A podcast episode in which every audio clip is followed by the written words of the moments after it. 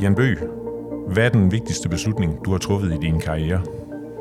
Ja, men jeg tror, vi skal så langt tilbage som, som 92, øh, hvor jeg skulle øh, træffe en beslutning om at søge et job i København.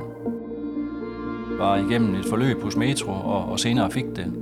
Øh, jeg vil sige, det var, det var en meget, meget stor beslutning, både på det, kan man sige, det arbejdsmæssige, men også på det private og det fritidsmæssige osv. Du lytter til Ledelse med Vilje, en podcast fra lederstof.dk, hvor du møder nogle af Danmarks mest inspirerende og mest markante ledere til en samtale om deres livs vigtigste beslutninger. Din vært på programmet er Anders Vass, chefredaktør på lederstof.dk. Dagens gæst er Jan Bø. Han har en baggrund inden for indkøb i Coop, Color Line og Metro, indtil han kom til Jysk i 1995 hvor han i de sidste 20 år har været administrerende direktør. Jan Bøg, du har været øh, administrerende direktør i Jysk i over 20 år. Hvad karakteriserer dig som leder? Jamen, øh, jeg tror, jeg er den, øh, jeg er den, den beslutsomme type. Jeg tror også, jeg er den involverende type. Øh, og så, man sige, så, øh, så har jeg stor erfaring som leder. Har stort set altid været inden for det ledelsesmæssige, lige fra at øh, jeg var 14 år, og så jeg ja, faktisk har været det altid. Så det tror jeg så er noget det, der kendetegner mig. Og når du siger beslutsom, hvad mener du så med det? Jamen, hvis der kommer nogen til min dør og vil have et godt råd, så tror jeg altid, at øh, jeg lukker dem altid ind, og man er altid velkommen, og man kan få et råd med på vejen. Og, og hvis man skal have et, et skub i den rigtige retning, eller en opbakning i den ret, rigtige retning, øh, så er jeg også med på den. Og, og i andre sammenhænge, så er der ikke en, der, der udskyder ting. Jeg prøver simpelthen ikke at nå frem til at få, få taget en beslutning, så vi ikke kommer ting i en eller anden syltekrukke, eller, eller sender den endnu en omgang i endnu en workshop. Så prøver vi at få tingene afgjort og, og få dem sendt videre. Jysk er jo kendt for i hvert fald øh, det, man kan kalde en, øh, et fokus på omkostningerne. Er det også noget af det, du står for? Jamen, det er det helt sikkert, og ellers har det heller aldrig gået med, med Lars Larsen, kan man sige. Han var jo også kendt som en, der han var ikke, han var ikke nær, han var bare omkostningsbevidst og påholdende. Og det er helt klart en værdi, som jeg også har bragt med mig. Også ud af det, jeg kommer ud fra, så er det helt, været helt naturligt for mig. Så, så det, det, lever jeg, det tror jeg faktisk, jeg lever fuldstændig op til. Også en af vores værdier i Jysk, det er at være omkostningsbevidst. Hvordan giver det sig til udtryk? Jamen, jeg er nok også ham, der, nu er det ikke for efter Lars Larsen, men jeg er også ham, der samler papiret op i, øh, i, i, i skraldespanden og skriver på bagsiden af det, hvis jeg skal give en, en hurtig besked. Altså, og øh, i alle sammenhænge, så tror jeg, at jeg kigger på, om, om det her det er relevant. Og jeg er heller ikke den, at der, der flyver på første klasse eller andre ting. Altså, jeg, jeg, jeg mener, jeg lever det, og jeg er et godt eksempel på for de andre også i de her sammenhænge. Du øh, siger ofte, at du kommer fra, fra Nordjylland. Jeg tror, du kommer fra, fra Hallager, som ligger sådan nær Vadum, sådan et eller andet sted mellem Åbybo og, og Aalborg. Hvad betyder det for dig? Jamen, det har jo helt klart øh, præget mig. Øh, jeg kan sige, jeg, jeg er dels købmandskabet, fordi at øh, morfars øh, brugsbutik lå øh, to hus længere væk. Og min mor var i brusen, min morfar var der i 41 år i, i brugsbutikken der. Og min far var chauffør og senere vognmand, og jeg har også hjulpet ham, også øh, tidligt op om morgenen, sammen, og, og samlet grisebasser ind om morgenen og så videre. Så, og jeg har arbejdet helt fra jeg var 13-14 år, så har haft øh, virkelig, hvis I har haft job altid, og altså, vi, vi var jo ikke, øh, vi var ikke fattige, det er ikke det, jeg prøver at sige, men, men vi havde, vi skulle vende tingene, og jeg er sikker på, at øh, der er lagt, der er også øh, nogle gange gået på kompromis for at, at give, også vi var to børn, og, og give også det, der var nødvendigt, og så var der måske nogle andre, der havde sparet og så videre. Og øh, kan man sige, vi har været på de typiske ferierejser til Hartsen og så videre, fordi der ikke, det var ligesom det, der var mulighed for på det tidspunkt, så det, har helt klart, altså det har præget mig også til at, at være påholdende og passe på pengene. Jeg vil gerne gå over gaden eller gå et stykke ud, hvis, hvis øh, øllen er 3 kroner billigere. Hvis jeg i Tjekkiet, selvom det koster 11, vil jeg gerne gå efter at finde den til 8. Fordi jeg synes, det er dels det er en sport for mig, og så man sige, selvom jeg i dag tjener mere end gennemsnittet, så er det stadigvæk vigtigt for mig, og, og er stadigvæk en livsstil. Altså det, jeg kommer ud af, så, så har man skulle passe på pengene, og, og det er noget, jeg har taget med mig hele vejen, og også noget, vi alle sammen er enige om i Jysk, og det er simpelthen noget, vi, vi indprinter. Vi er ikke, vi er ikke nære, vi vil gerne investere penge, men vi skal gøre det fornuftigt, og det, det er både privat og forretningsmæssigt. Men privatpersonen Jan Bø, hvorfor knokler han for at tjene så mange penge, hvis han ikke har lyst til at bruge dem? ja, det er et godt spørgsmål. Jamen, det har jeg også. Jeg, det er heller ikke sådan, at jeg ikke, jeg ikke bruger penge, men jeg kan godt lide at gøre en god forretning. Og jeg vil altid forsøge at forhandle tingene, og jeg vil altid forsøge at finde frem til, hvor man kan helt klart gøre den bedste handel. Øh, det, det, det tror bare, det ligger bare dybt i DNA'et. Altså, jeg vil gerne købe en, en dyr flaske vin, fordi selvfølgelig vi skal op i vin, så vil jeg gerne bruge penge på den, og selvom jeg kan få en, der er billigere, men den dyre flaske vin skal så stadigvæk være til den rigtige pris, sammenlignet med de andre. Der er mange andre, der har øh, succes med øh, meget større armbevægelser. Øh, og øh, der er rigtig mange, der taler om, at man skal være meget forskellig øh, i ledelsesgrupper osv. Er der så plads til øh, under dig at være en af dem, der gerne vil flyve på, på første klasse og ikke har lyst til at dele, dele hotelværelse med øh, økonomidirektøren? Mm, der, er, der er plads til noget forskellighed, vil jeg sige. Øh, dog så øh, har jeg en filosofi om, at øh, i ledelseslokalet, der skal vi øh, i hvert fald helt sikkert bruge kræfter på en fælles retning. Vi skal ikke have alt for mange rigtige Rasmus modsatter. Vi skal selvfølgelig have forskellige holdninger til tingene. Der må også gerne være nogen i øh, lyserøde jakkesæt og med røde tasker, men de skal have de samme grundværdier. Det, det kan ikke hjælpe, at vi, vi skal diskutere, om øh, de skal bo på en anden etage på hotellet, eller de skal sidde længere frem i flyveren. Øh, det, det, det bliver ikke en god diskussion, for den, den vinder man ikke i, i den virksomhed, jeg er i. Man er nødt til at tilpasse sig på de områder der, men man må gerne stikke ud sådan kan man sige, øh, med, med gode idéer, og den der, altså, vi har jo forskellige roller i sådan et ledelseslokale, og det, og det er helt okay. Der tror jeg faktisk, jeg er ret rummelig. Så hvad, hvis man skal sætte et ord på, på dine værdier som, som, som leder, hvad skulle det være? Jamen, så, så tror jeg godt, det vil gå så langt som at sige, at så må det være købmandskab. Altså også understøtte det med, at øh, jeg kommer fra en virksomhed, hvor ejeren var købmand, og jeg er faktisk blevet udnævnt som administrerende købmand til min 50-års fødselsdag. Og det tror jeg ikke, man kan få en større prædikat af, af, af, end af den, og få den af Lars Larsen, kan man sige. Så, så det tror jeg godt, jeg vil sætte på mig selv.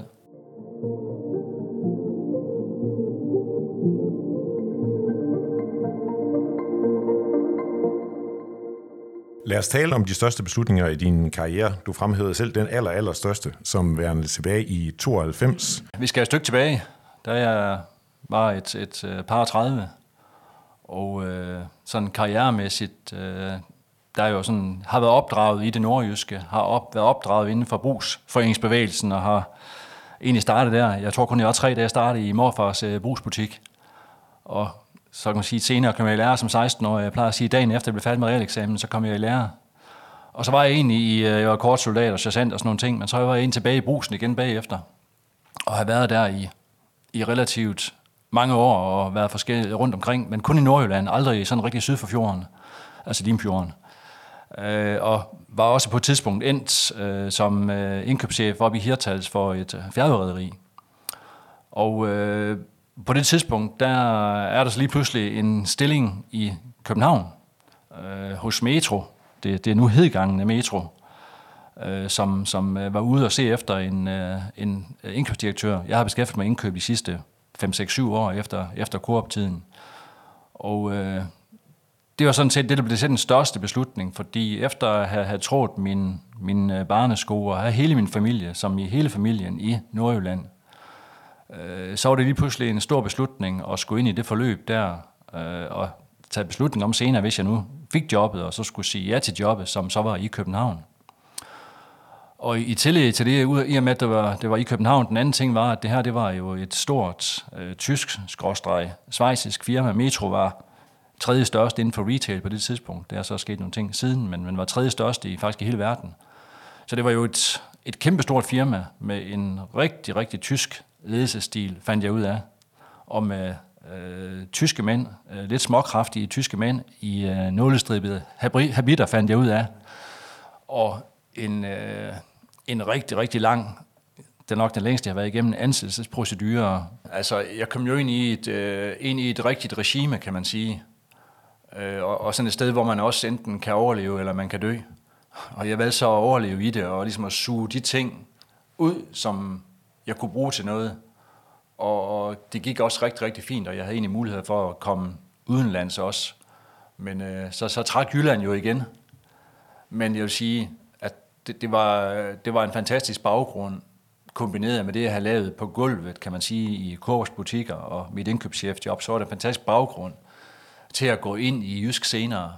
Og, og jeg fik en række værktøjer med, fordi Metro var rigtig langt. De var kommet rigtig langt på det tidspunkt og var topprofessionelle på rigtig mange punkter. Og så var de bare meget tyske, og kan man sige, var ikke, øh, det var ikke så involverende et, en virksomhed at være i. Man skulle ligesom man skulle have en stærk karakter for, for, for at være der og for, for at kunne begå sig. Hvad var det vigtigste, du lærte af det? Jamen, det var jo... Altså, det passede fint til min profil allerførst, fordi jeg er også sådan en struktur, nogen vil nok sige strukturfascist, men jeg vil gerne have tingene sat i kasser, og tingene gjort defineret og, og beskrevne og så videre, og, og det, det var et godt fedt med metro at vide, kan man sige, ned på, jeg kan godt nogle gange også gå ned på anden decimal og, og se om tingene, de stemmer. Og det flugtede meget godt. Det, det kunne man godt lide fra den tyske, svejske side, at der var en, der ligesom en dansker, der ligesom tog den der og også øh, gik efter det. Og så kan man sige, den, den målrettighed, jeg kom med, kunne man også godt lide, så det, det kunne jeg sagtens tage med videre. Jeg læste et interview med en uh, landeschef i Jysk, der sagde, at øh, når du kom forbi og stod i en butik i et land, hvor du ikke kunne sproget, så kunne du pege på et øh, prisskilt, hvor prisen var gal. Øh, er det helt ned den detalje, du er?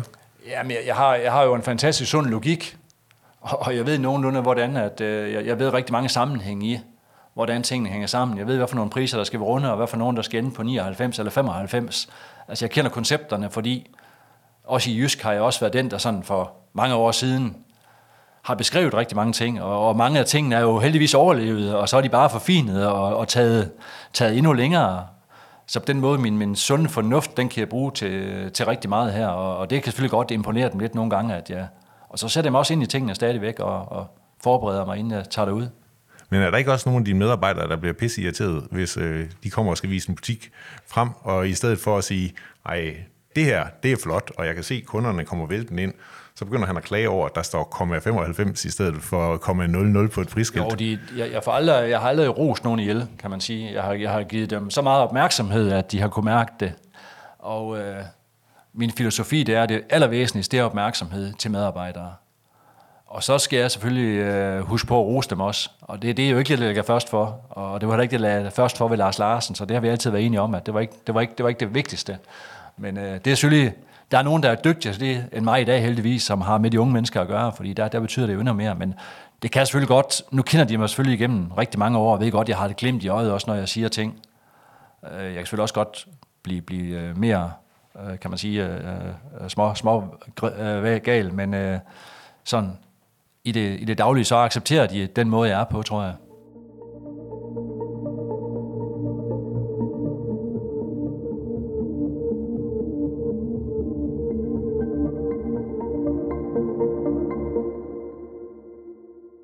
Her i øh, Ledelse med Vilje, der beder vi altid vores hovedpersoner om at tage en ting med, noget der fortæller noget om, om dem som leder og person.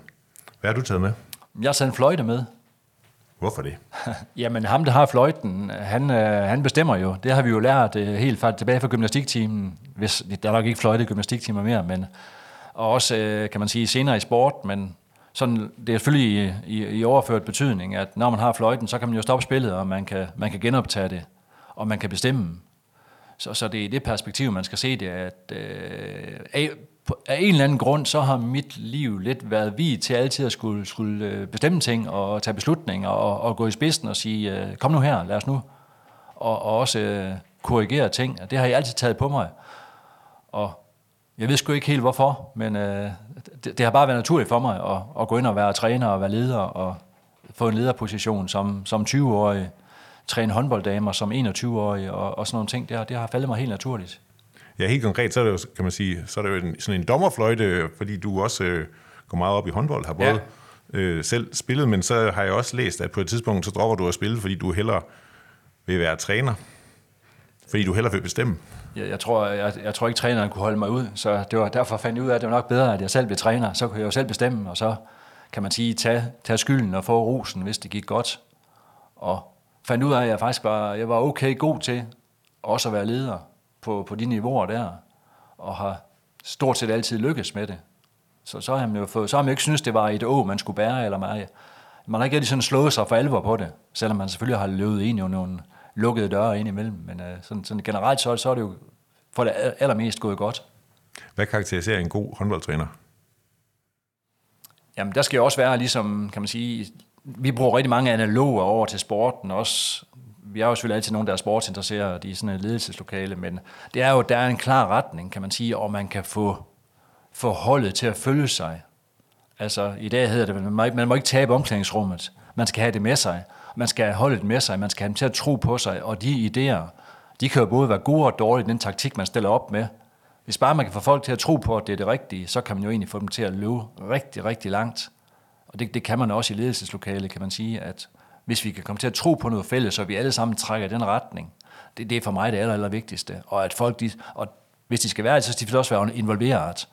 Og det er de selvfølgelig mere på arbejde end i håndbold. Der kan man ikke sådan stoppe op og involvere hele tiden. Det kan man måske i time-out, men udover det, så skal man ligesom være enig om på forhånd, i hvert fald mens man spiller. Og det er en, en lille forskel til det rigtige liv.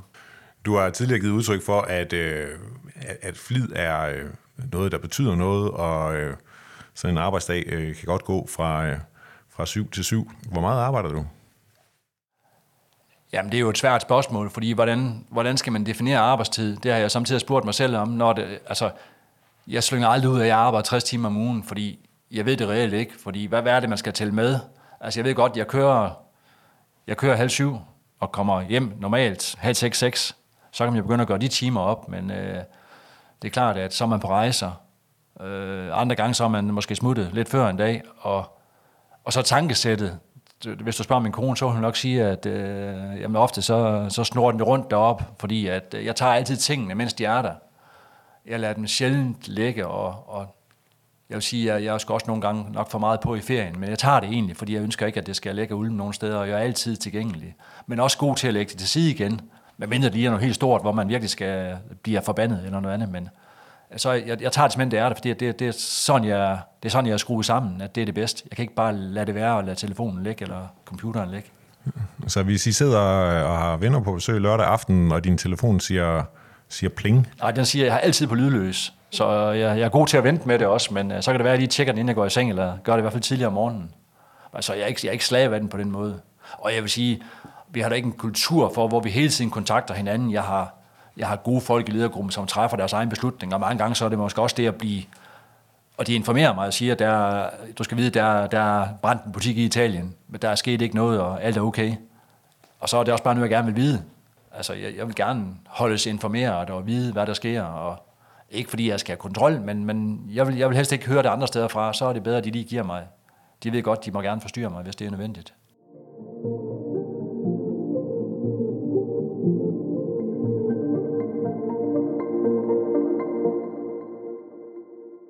Tilbage til de største beslutninger i din øh, karriere. Øh, nu er vi i 1998, og øh, du arbejder ikke længere i Metro. Du er øh, tilbage i Jylland og har fået et, øh, et job i, øh, i Jysk. Du er indkøbsdirektør. Hvad er det så, der sker? Jamen, jeg har været i der en, en tre år sammen med, med Lars Larsen og været, kan man sige, højre hånd. Og øh, kunne egentlig godt se mig selv som være ham, igen det der med at komme til at bestemme, og have den, kan man sige, den sidste afgørende rolle, sådan at øh, der ikke var nogen tvivl om det. Og øh, der er så på et eller andet tidspunkt et, et, et job i en anden industri, godt nok inden for retail, der, der er slået op, og tænker, det må, jeg da, det må jeg lige prøve at udforske, hvad det er. Det var i området, hvor jeg boede, så det, det kunne egentlig godt komme til at hænge sammen. Og så kommer øh, det endnu egentlig med, at jeg bliver tilbudt jobbet, og skal jo så lige fange Mr. Larsen der en morgen og sige, hvad du skal lige høre, der lige noget, jeg vil snakke med dig om og siger til ham, jeg har faktisk kontrakt her, at øh, jeg er blevet tilbudt noget andet som administrerende direktør, så det, det har jeg faktisk det, det, det har jeg faktisk tænkt mig at sige ja til. Så jeg vil bare lige fortælle dig, at jeg har jo tre måneder, så det er sådan, det hænger sammen. Og så siger så tror jeg, han sender en Cecil, helt sikkert, øh, herr Larsen, og siger, ah, Jan, det skal vi vist lige snakke om det der. Det kunne også være, at vi kunne finde ud af noget her. Så, så han giver mig den der kontramelding, og og så sender han mig ind hjem og tænker over det. Og det er selvfølgelig, og siger til mig, at øh, jeg kan, han har faktisk tænkt på, at jeg også skulle blive administrerende direktør i Jysk. Det synes jeg jo godt nok, det kunne godt ske, det var interessant, men man skal selvfølgelig lige vurdere det, om han rigtig mener det, om, om også han er nu villig til at, og, kan man sige, at give den plads, der skal til. Før havde jeg kun et ressort, nu skal jeg jo ligesom have hele, hele paletten. Og efter at have tænkt mig godt om, og måske også lige snakke med ham igen, om hvordan tingene kunne komme til at hænge sammen, så besluttede jeg mig faktisk for, for at blive. Så, så det er jo sådan den, der bliver meget skilsættende lige der. Og du bliver CEO for Jysk, øh, men man kan sige, at Jysk er jo sådan et firma, der øh, indtil her for et par år siden, hvor, hvor Lars Larsen døde, var, øh, der var et øh, ligesom ansigt på den øh, virksomhed, og det var Lars Larsen. Det var ikke dit. Øh, hvordan har du det med det, og hvordan øh, var arbejdsfordelingen i virkeligheden om bagved? Jamen, jeg er jo blevet kaldt den hemmelige direktør, og det har jeg jo haft det rigtig fint med, fordi jeg er jo på ingen måde ham, der, der trives bedst i at være på, og, og, og skal stå frem og se mig og alt det der. Det, det, har jeg, det har jeg ikke stort behov for. Det, jeg har behov for, det er at vide, at øh, det er mig, der bestemmer hjemme i Bæksen. Og det er mig, der kan træffe de væsentlige beslutninger, og selvfølgelig vide, hvornår at det er, at en bestyrelsesformand og ejer, som, som Larsen, dengang hans søn i dag, hvornår er det, at øh, vi skal orientere, hvornår skal vi huske at spørge osv. Men, men det væsentligste, det var det der med, at, at jeg vidste, det var mig, der kunne, kunne træffe beslutningerne. Det, det var helt afgørende for mig. Du kommer jo fra en masse indkøbsjobs, øh, jobs, indtil du så bliver CEO og får et, et meget større ansvar. Hvad øh, oplever du som den største ændring? Det er klart, at, at i Jysk, der startede jeg som indkøbsdirektør og også med ansvar for logistik. Man får egentlig lov til at brede mig, også inden jeg bliver administrerende direktør. Øh, det er klart, at det at få det fulde ansvar, også for, for IT og økonomi og så videre, er selvfølgelig en ny, ny disciplin for mig. Øh, men jeg synes egentlig, det, det, det faldt ret naturligt. Jeg fik lov til at, at sætte et nyt hold, og egentlig igen, jeg har jo set mange ting i de steder, jeg har været, og kunne egentlig bruge mange af de ting, og fandt egentlig gode kompetencer til at, at sidde inden for de områder, og så stille og roligt for flere og flere specialister. Jeg, jeg ved også godt, hvor det er, jeg kommer til kort, og hvor det er, jeg er bedst henne. Jeg er bedst på den kommercielle del, og så er det naturligt for mig at overlade de der andre mere, kan man sige, tekniske ting og compliance-ting til nogle andre mennesker. Du er ikke engang 40 år på det her tidspunkt, hvor du bliver øh, CEO for en meget, meget stor virksomhed. Hvad er det for nogle drømme, du har? Jamen, på det tidspunkt, det, jamen, jeg tror egentlig, det, der har præget mig, det er at, at tage det næste skridt. Altså, hvis jeg nu trænede et Serie 2-hold, så ville jeg gerne træne et Serie 1-hold. Og hvis jeg var i en lille virksomhed, eller en lille, kan man sige, en lille brug, så ville jeg gerne være i en større brug. Så altså, det har egentlig altid faldet mig ganske naturligt at tage det næste skridt, og har egentlig svært ved at blive tilfreds med det, og sige, nu er det også fint. Og den, den del har egentlig øh, taget med mig, at hvis vi åbner et land, så skal vi jo så skal vi finde ud af, hvad er det næste land. Og hvis vi når et resultat, skal vi nå... Jeg er nok ikke kendt for at fejre ting i lang tid, og ligesom være status quo. Det, det er jeg faktisk nok ret dårligt til. Så vi har noget, der hedder arms up, arms down. Det tror jeg, sådan, de driller mig lidt med. Øh, det er en, betyder det? Ja, det betyder jo, at vi skal selvfølgelig lige, vi skal huske at fejre det, og drikke en øl og spise et stykke vin og brød. Men så ved vi også, at i morgen, så åbner vi igen. Så er vi i hård konkurrence igen, så er der også nogen, der vil, der vil spise os, hvis de, de nu kan få lov til det. Så vi hviler aldrig på laverbladene. Det får man aldrig lov til i, i det, jeg har med at gøre. Føler du dig aldrig øh, midt, når man er kommet igennem en, øh, en corona, og man tjener stadigvæk øh, 3 milliarder? Nej, det gør jeg ikke. Jeg, jeg, har det enormt, jeg har det enormt drev. Og så kan man sige, er det så, er det så det der, er det hen til, eller er det væk fra? Er det øh, frygten for, at du skal ud og sige, at det er gået dårligt, eller er det, det er nok sådan en kombination, jeg er drevet af. Altså, vi skal, vi skal ikke ud og forklare, at vi har gjort det dårligt, men der er noget helt fuldstændig specielt. At øh, vi vil gerne vise, at vi, at vi har styr på det, og at, kan man sige, vi stadigvæk er det rigtige hold, der leder virksomheden. Det, det er utrolig vigtigt for os, altså, fordi hvis ikke, hvis ikke man går frem, så går man faktisk tilbage. Det er sådan lidt det mantra, vi har, at, at der er hele tiden noget, vi jagter. Og hvad er det? Ja, det er jo et godt spørgsmål. Altså, det, det er jo selvfølgelig et nøgletal, der, der er større og bedre end, end, end det, der var og kan man sige, og selvfølgelig blive, få en endnu større rolle inden for det, vi har med at gøre. Altså, selvfølgelig fordi drevet af, at det er vigtigt at være stor, og ellers, altså alle konsoliderer sig rundt omkring.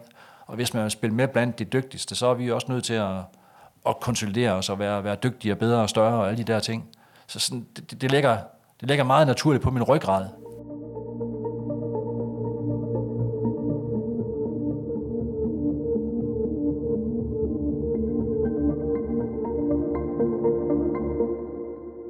Frem til 2019, der er du jo sådan set kun administrerende direktør i, i halvdelen af Jysk, der som er delt op i et øh, Jysk Nordic, som er størstedelen af verden, og der er du administrerende direktør, og så et øh, Danish Spettenlager, som er øh, de tysksprogede områder. Øh, men i øh, 2018 øh, skal der træffes en øh, beslutning. Øh, kan du fortælle øh, om den, og hvad din rolle var i den? Jamen, min rolle var egentlig at, at kan man sige, bistå købmanden, og, altså Lars Larsen og, og Jakob i at komme op med et forslag til, hvordan, hvordan kunne tingene fremadrettet se ud. Altså skulle det være, hvor, hvor, hvordan skal vi drive det videre? Øh, og i den fase, der kom det sådan ret hurtigt frem, at vi skulle, vi skulle drive det i et stykke. Altså vi skulle simpelthen slå tingene sammen, og vi skulle gøre tingene ens. Og øh, man nærmer sig begge dele, altså begge ledelser mærker, nærmer sig sådan, kan man sige, plus 60. Så, så der er jo sådan et, et, en forudset generationsskifte på et tidspunkt. Og købmanden ved jo også godt, at han skal på et eller andet tidspunkt generationsskifte med Jakob. Så, så det er sådan lidt over... Som er øh, sønnen. Som er sønnen, ja. Så det er lidt overordnet driver os, det er, at øh, vi, skal lave, vi skal lave et generationsskifte for et, et samlet jysk. Altså, dels så skal købmanden leverer det videre til Jakob, sådan det er et helt stykke, et stykke jysk. Og det vil sige, at når vi skal finde en ny administrerende direktør, CEO til, til Jysk, så skal det også være et stykke. Og det vil sige, for at få det til, så skal vi jo have syet de der to afdelinger, divisioner, virksomheder, hvad nu vi vil kalde dem, dem skal vi have syet sammen til et stykke. Og det bliver også involveret i, øh, i planlægningen ja, kan man sige, og skal komme med nogle forskellige forslag til. Var der en risiko for, at det var dig, der så skulle ryge? Nej, det var nok ikke stor, men det var selvfølgelig, du kan sige, at jeg, jeg havde det rigtig godt med Jysk Nordic. Jeg havde styr på det, og jeg havde et rigtig godt ledelsesteam. Øh, jeg skulle kigge ind i noget, som var drevet noget anderledes, fordi man, man gør bare ting forskelligt.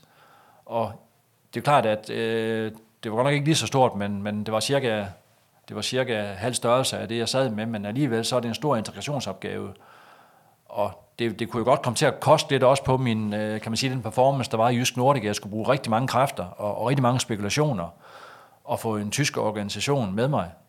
Så, så det vil sige, det var den overvejelse om, kan man sige, som, ja, det var gået meget godt indtil nu, skulle jeg ligesom uh, sætte, sætte mit gode ryg i rygte, skal jeg sætte det på spil som, uh, som 60-årig. Uh, det var måske, hvis der var kommet som, som 50-årig, så er der, så er der slet ingen tvivl været, men, men man gør sig lige en overvejelse og siger, okay, at det her, jeg skal, at det her, jeg skal kaste mig ind i på nuværende tidspunkt. Men, men så siger jeg heller ikke, så meget var jeg heller ikke i tvivl, fordi altså, med, sådan som jeg er skruet sammen, så vil jeg gerne have ting til at ske, og nok også det, der sådan ligger til grund igennem det, vi har talt om, at øh, så, så, så, så tager jeg selvfølgelig udfordringen, Selvom jeg godt ved, at det her det bliver altså en, en, en, en kæmpe opgave, altså en elefantopgave. Du er jo øh, øverste chef for over 25.000 mennesker. Øh, og det kan godt være, at du er detaljeorienteret, det siger du selv, men du kan jo ikke være en, øh, en, en nær leder for, for alle 25.000 rundt i 50 lande. Hvordan sørger du for, at den kultur, du gerne vil have i Jysk, kommer helt ud i de yderste led? Jeg vil sige, at vi har et fantastisk værdigrundlag, altså købmand, korpsånd og kollega. Egentlig et, vi definerede dengang, at jeg skulle tage efter købmanden. Jeg plejer at sige, at vi, vi, vi tog og vendte ham på hovedet, rystede ham, og så øh, kom værdierne ud, og så skyndte vi os at samle dem sammen. Og, og skrive dem op på væggen. Ja, og, og, og kan man sige, også igen øh, sætte dem i system. Øh, for det var ikke sådan, at købmanden, han kom jo ikke leveret og sagde, Jan, her er værdierne, nu skal du bare gå videre efter dem her. Vi prøver egentlig at få det defineret på det tidspunkt. Og så har vi egentlig været utrolig vedholdende til stadigvæk, og selvfølgelig modernisere dem, men, men virkelig at brede dem ud, altså i alle lande, som i alle lande, fra top til lav. Og det har vi også brugt rigtig mange kræfter, for eksempel her, hvor vi slog tingene sammen. Der var vi igennem samtlige de der omkring 10.000 medarbejdere, der er i, i de lande, jeg tog over sidst, der har vi simpelthen været igennem fra top til, til hver eneste butik. Altså hvor det endte med, at der sidder en butikschef med sine medarbejdere og, og siger, hvad er det så det her værdigrundlag, det betyder for os. Så vil sige, det kan jo nemt, vi ved jo godt, det kan nemt blive bare en, øh, en, en plakat på væggen, som så fortæller værdierne, som, som er ret generisk, når man ser på den, men jeg synes, det, jeg synes, vi formår det langt, langt hen ad vejen, og også det, at vi evaluerer hinanden på den, altså ledere bliver evalueret, og medarbejdere bliver evalueret under de her PDP-mus-samtaler. Så, så vi prøver virkelig at, at, at give den gas, og vi prøver at hænge rigtig meget op på det her, og bruge rigtig meget tid på at i talesætte det, og jeg synes, vi, vi lykkes rigtig godt med det. Men hvordan kan den samme kultur fungere i over 50 vidt forskellige lande? Jamen, jeg tror, vi, øh, vi, er, vi er ærlige omkring den, og vi er, vi er ordentlige, og man, det er svært, hvis ikke man lever op til det, så er det svært at være i jysk. Altså, hvis man kun har én cylinder ud af de tre, så, så, så går det simpelthen galt. Øh, det må måske ikke behøver at være lige stærk på alle tre øh, værdier, men man er simpelthen nødt til at jeg synes, vi har forskellige, øh, man har forskellige muligheder. Vi har også en right to speak up, hvor man egentlig kan, kan, kan, man sige, kan tale op af, hvis ikke man synes, at øh, man, man opfører sig ordentligt. Og så bare sige, at, at danske skandinaviske værdier, de er altså gode også ude i den store verden. Altså vi er ordentlige, vi holder vores aftaler, vi, vi betaler løn til tiden, det er en banalitet, men det er det jo ikke i den helt store verden. At chefen er til at tale med, det er ikke en, der kun taler ned til. Altså, jeg synes vi, og også at det, at vi prøver, os som ledere, altså at, at vi går også, øh, vi lægger os også ned på knæ og kigger på den nederste hylde, hvis det er nødvendigt, og altså vi kommer ikke af nålestribet, når vi deler op. Altså vi, vi prøver virkelig at, også at være nede på jorden, og være nogen, der er til at, at tale med, og, og tage en kop kaffe med dem ude i køkkenet, og vi er så gar heldige, at de har bagt kage til os mange gange, når vi kommer rundt til at besøge butikker i et eller andet land. Så, så jeg tror virkelig, at vi, vi prøver at være i øjenhøjde.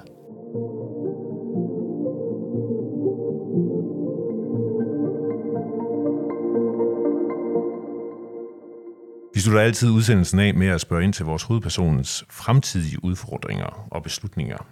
Hvad er det for nogle beslutninger, du står overfor, og er der nogen af dem, du allerede har taget? Jamen, det kan man godt sige. Det er jo egentlig et, øh, et godt tidspunkt at besøge det. Øh, vi har besluttet, at, øh, og nu siger jeg vi, og det er jo så fordi, det er, er, er Jakob Brunsborg, altså min nuværende chef, har besluttet, at øh, jeg skal gå på toppen af alle vores øh, retail-selskaber. Altså, vi, vi har så valgt at kalde den Lars Larsen Group Retail, LLGR i, i daglig øh, mundret tale. Øh, der er jo en, kan man sige, en række forskellige koncepter fra, fra Jysk og Ilva og Senigsbedslisten og, og Bolia og senest uh, Sofa Company. Og plus de har en, der er også nogle af dem, der har lige opkøbt nogle, uh, nogle søsterselskaber, kan man sige, eller lagt nogle søstre til.